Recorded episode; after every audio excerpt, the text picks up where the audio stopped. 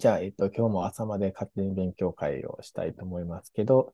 えっと、今日はヘッドマウント型視野系の、こう、新しい視野プログラムの検討ということで、えっと、このジャーナルオブグラウコーマから、えっと、まあ、ラストーさん中野先生、えー、事件中野先生ですけど、まあ、いわゆる IMO ですね、の、まあ、日本でね、いろいろ開発されて、えー、してますけど、まあ、それの新しい視野スクリーンプログラムを、まあ、開発されて、それのまあ制度と利用可能性を検討されたというような報告です。多分また、日本でも、これね、もう実際聞いたりしてるから、ランチョンとか、まあ多分いろいろ話がまたあるんじゃないかなと思うんですけど、まあその話をちょっと今日はしたいというふうに思います。で、まあ皆さんご存知のように、このヘッドマウント型の i も、これはまあこの初期の一番最初のやつだと思いますけど、えっ、ー、と、まあもともと松本先生、松本翔太先生、近代の松本先生が、えっ、ー、と、プロスワンに、これ2016年ぐらいだったかな、報告されたと思いますけど、えっ、ー、と、まあ、ここに今写真があるんですけど、まあ結構大きい形で、こう、まあガツンと、ま、乗っけてやると。で、まあ、いろんな、乗っけるだけできるので、まあ、一番のメリットは、まあ、いわゆる AP みたいに、こう、暗室でする必要がなくてね、こう、明室でできるというのが一番のメリットかなと。でクリニックでも結構いろいろ使われてるんじゃないかなというふうには思います。で、えっと、まあ、あとは結構この、まあ、寝たままとかね、とか座ったままでできたりとかするとかっていうのがあったりとかするので、この、いわゆるハンズフリーっていうか、まあ、そのままで、えー、持ち運びもできるっていう感じなんですが、結構、まあ、重たかったりとかするので、えっ、と、まあ、備え付けで実際やってるケースもあるんじゃないかなと思うんですが、ここにも写真があるんですけど、まあ、ある女性かな。えっ、と、まあ、椅子にお声になりながら、椅子に座りながら、まあ、このヘッドマウントの視野系をつけて、まあ、視野検査をしているというような、まあ、写真があったりしますし、一方で、こう、備え付けで、いわゆる、まあ、検査機器として、こうやって設置されて、まあ、そこに、えー、でやるというパターンもあったりするかなというふうに思います。で、これも基本的に日本からいくつかこの視野系の話は継続的に、まあ、いろいろ、まあ、報告されているので、で、これも、えっ、ー、と、木村先生がクリニカルオプサモロジー2019年に報告している話なんですけど、えっ、ー、と、まあ、いわゆる30の2と、この IMO の、まあ、あの、プログラムで24プラス1の2っていうやつで、いわゆるこの、まあ、30の2だけじゃなくて、まあ、24の2とかだけじゃなくて、いわゆる10のとか、いわゆる中心部の視野ももちろん、その、だんだん後期、アドバンスになってくると必要になってくるので、まあ、そこのプログラムを一緒に合わせた24プラス1の2っていうプログラムがありますけど、えっ、ー、と、それと、いわゆる30の2といろいろ比較したというようなデータなんですけど、まあ、このリプレゼンテティブケースが、まあ、3例出ていますけど、まあ、およそ同じような視野の結果かなと。プラス、この10の2の部分もありますので、まあ、中心部の、まあ、細かい、いろんな暗転がどうかとかっていうのを、まあ、しっかり、まあ、検出することができると。で、一番やっぱり特徴なのは、その時間がかかるのが、まあ、短縮できると。これ、まあ、相当患者さんにもやっぱメリットになるので、えー、普通の30の2やと、えっ、ー、と、これ時間で言ったら、まあ、平均だいたい15分ぐらい、えー、かかるというようなところですけど、この IMO の24プラス1の2のやつやと、だいたいこれで10分ぐらいっていうふうになるのかな。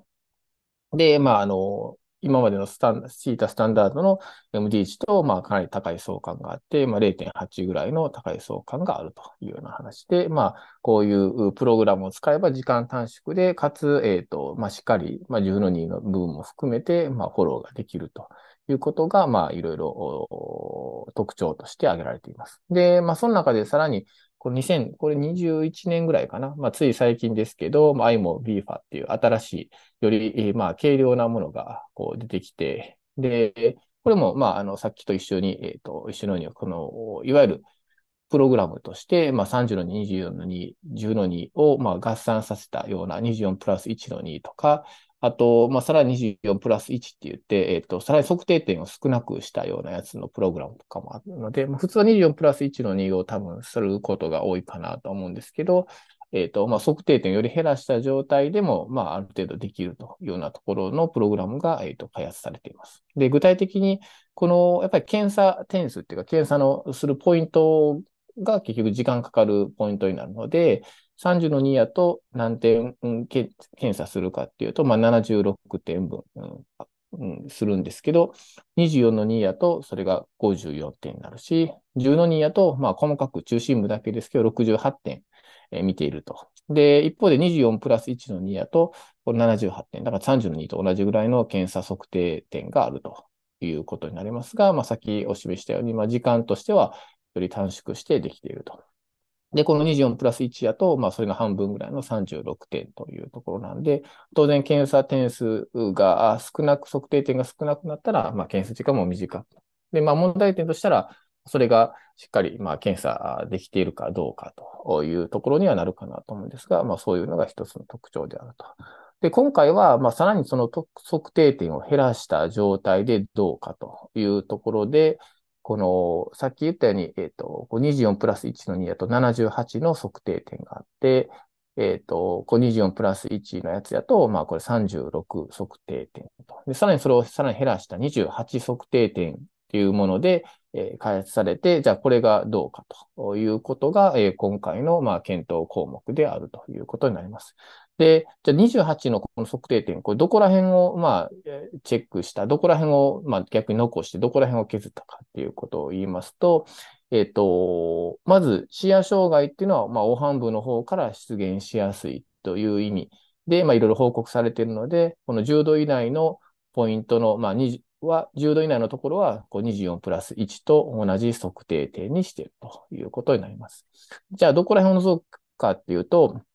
えっ、と、この微速側の測定点を、まあ、えっ、と、この 8C 測定点除いたと。一番外側のところを除いたということになります。だから、えっ、と、微速除く、まあ、最終変部とか、マリオット盲点の上下2点とかは24プラス1は、えー、除いたというような結果で、まあ、その、えー、8測定点を除いて28を、まあ、測定点としてプログラムを作ったと。いうことになります。なので、かなり24プラス1の2からしたら、まあ、3分の1とは言わないですけど、まあ、かなり78測定点から28になっているということになります。で、あとは、えっ、ー、と、もう少しそこで、えっ、ー、と、なんていうか、まあ、感度とかをやっぱり上げるために、まあ、いろいろ工夫されたりとかしてるんですけど、この一回、まあ、スポットで光が出ますと。で、見える場合は、まあもちろんレスポンスしたと、見えましたというふうにするんですけど、もし見えなかった場合は、もう一回こう刺激を与えると。で、そこで見えたらもちろん見えたとするんですけど、見えなかったら見えないという感じして、もう一回こうやると。でそこで見えたら見えました。なるけど、3回やっても見えなかったら見えないというような、まあ、こういうアルゴリズムで、え、ー、と、判定して、えやっているというふうになります。で、えっ、ー、と、対象とするのは、えっ、ー、と、トータルで168人の患者さんで、まあ、正常が76半分ぐらいで、あと、まあ、初期のケースが67。で、えっ、と、マイルド、モデレートのケース、中等度が14例。で、アドバンストのケースが11例ということになります。で、平均の MD 値は、ノーマルだとまあまあ0.56でもちろん正常なんですけど、えっ、ー、と、初期だとマイナス1.3ぐらいとで、えっ、ー、と、中等度のとかはマイナス8.5ぐらいの MD 値。で、アドバンスではマイナス16ぐらいということで、まあ、しえー、あ年齢はだいたい60歳ぐらいの年齢というようなものに対してやりました。で、ここに AUROC の曲線があるんですけど、まずは、えっ、ー、と、まあ、マイルド、モデレート、アドバンストと、まあ、3つのそのステージ分類の中で見ていると、まあ、アドバンストは基本的に、まあ、もちろんちゃんとディテクトできているので、まあ、前例きっちりできていると。で、モデレートも、まあ、かなり高い、まあ、もうほぼ、まあ、みんなディテクトできているということになるんですが、マイルドやとやっぱり7割、8割弱ぐらいとかになってくると。まあ、当然感度の問題っていう、こういうの測定点が少なくなると感度の問題はあるかなと思うので、まあそこら辺は、あまあ少し課題の分はあるかもしれません。で、ポイントはあとは時間。時間の話になるんですけど、ここで、えっと、3つ比べてます。えっと、まあ、今回のプログラムと、えっ、と、20、いわゆるシータスタンダード24の2と、まあ、30の2っていう、この3つのプログラムで、えっ、と、比較検討していると。まず、ノーマルやと、まあ、30の2、まあ、きっちりとしたものでやるとしたら、えー、336秒。だから、あ5分半ぐらいかかるというのに対し、24の2やと、これが4分半ぐらいになると。で、今回のプログラムやと、それが46秒になるというので、まあ、だいぶ早いと。で、じゃあ、実際の、まあ、初期の視野検査、初期の症例やとどうなのかというと、えっ、ー、と、30の2やと408秒。で、えっ、ー、と、24の2やと328秒。で、今回のプログラムやと61秒。まあ、1分ぐらいなんで、まあ、だいたい5分の1ぐらいの時間短縮になるという話になります。で、モデレートやと、じゃあどうかと。これも数字を読むと、30の2やと506秒。24の2やと415秒。で、今回のプログラムだと、まあ、82秒、1分20秒ぐらいということで、これもまあ5分の1ぐらいの時間短縮になると。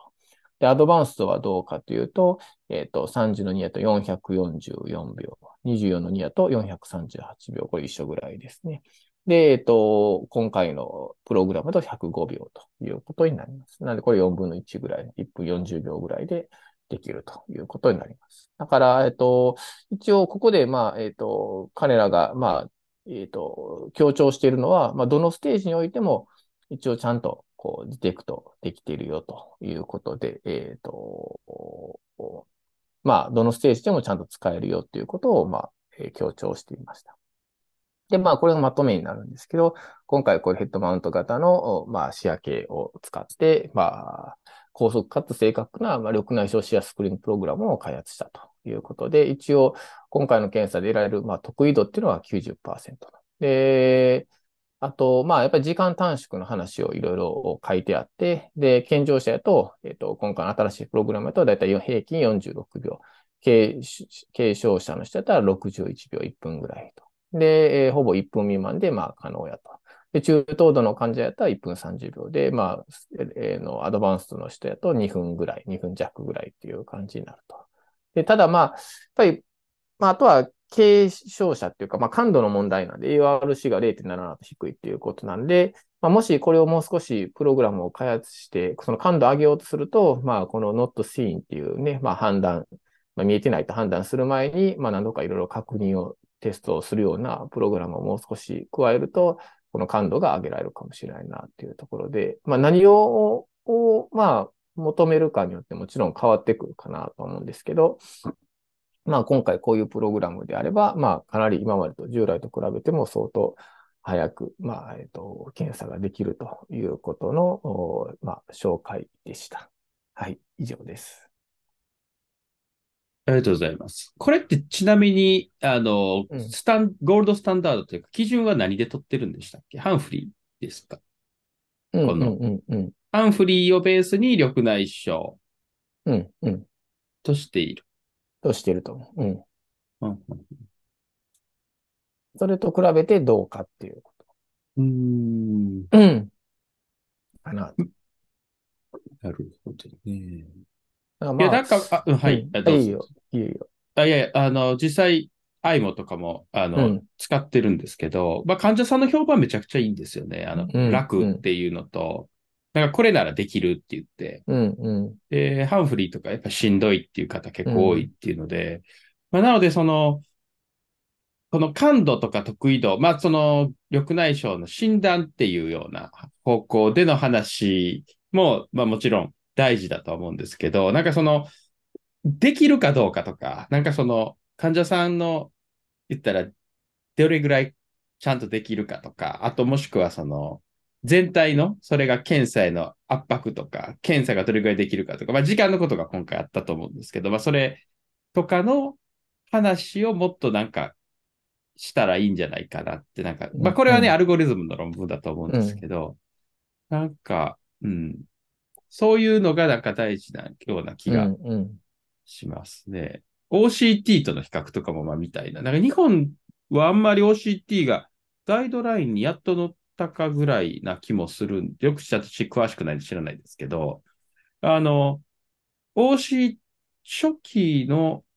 やつは OCT の感度が結構高いとかあったよう、なんかちょっとうろ覚えだからあれですけど、なんかその基準がハンフリーだけじゃなくて、なんか OCT とか、そんなんともなんか比較とか、あと、これの感度が低い理由が何なのかなっていうのとかも、どう外れるんかっていうのが、なんか、どういうパターンがあるんかとか、なんか、どういうキャラクターがそうなのかとかもなんか知りたいなと、ちょっと思いましたね。なんか、うんうん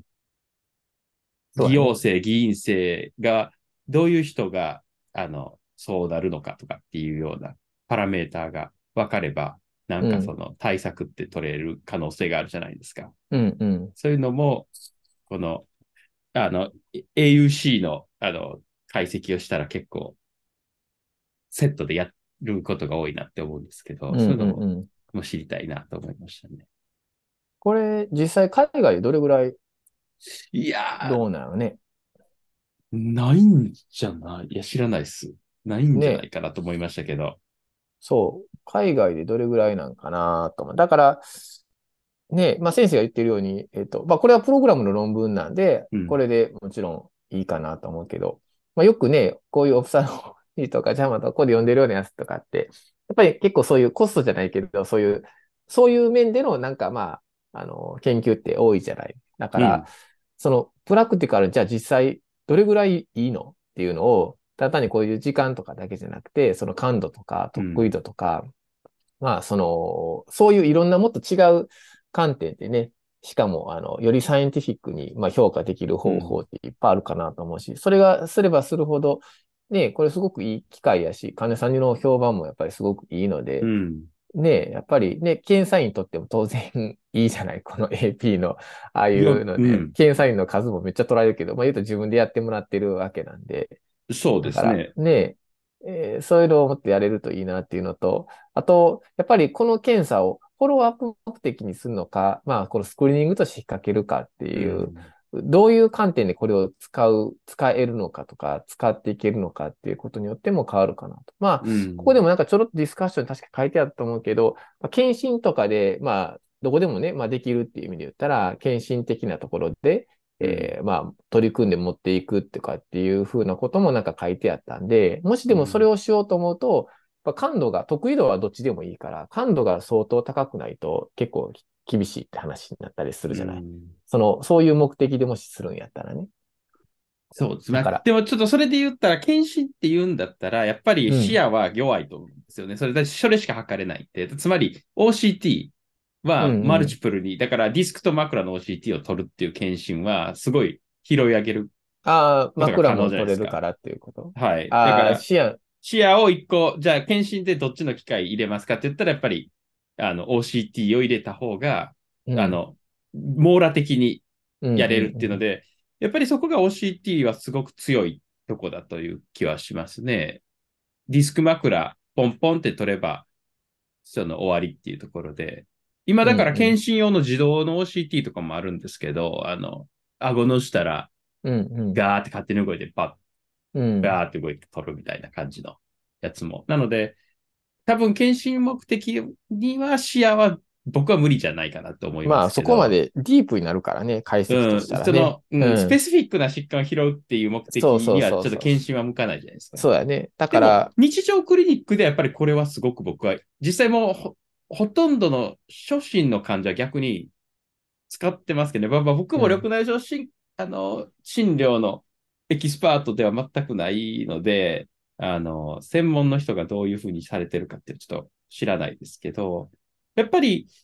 OCT、眼底検査、眼圧で OCT 所見からの視野っていうパターンが多いと思うんですよね、今だと。今やったらね、い怪しかきなりったらそらやろうかってなるよね見た目でね、あの、いきなり視野って言ってしたの眼底の色とかパターンと。視野を結びつけるよりは絶対間に OCT 挟むと思うんで、うん楽さからね。うん、うん。で、それで考えると、その OCT との比較とか、OCT とうの。言ったらどれぐらいなんかっていうところがすごい知りたいなで、でも視野がなどうかってことが分かんないと、OCT っていうのは言ったら機能的な検査をしてるわけじゃないので、やっぱりそこののが一致してることがすごい大事だろうと思うんですけど、うん。いや、だからそういう話があったらもっとなんか広まるんじゃないかなって。うだねすごく評判いいから広まって然るべきツールな気はしますけどね。いいものやもんね。むしろバリデーションやろうね、バリデーション。まあ、ここで今回はまあ、いわゆる SITA スタンダードの一応普通のハンフリーの、まあ、あの、視野との比較っていうところでもちろんバリデーションしてるかなと思うので。はい。うん切り口がなんかもっとあれば、なんかもね、いける、いけるというか、もっとより有用性がね て、ほしいこうより証明できるっていうのはあるやろね、はい。なんで、多分、あるかも、ある、あるんちゃうかなと。うん、ちょっと まあ僕も三木先生とかに一回聞いてみうんます、それは。ねこういうのがもっともっと広まって、まあ、このプログラムがまた多分、まあ、この論文になってるんで、えっ、と、またいろいろ聞く機会があると思うし、うん出てくるんちゃうかなと思うので、まあ、そういうのをまた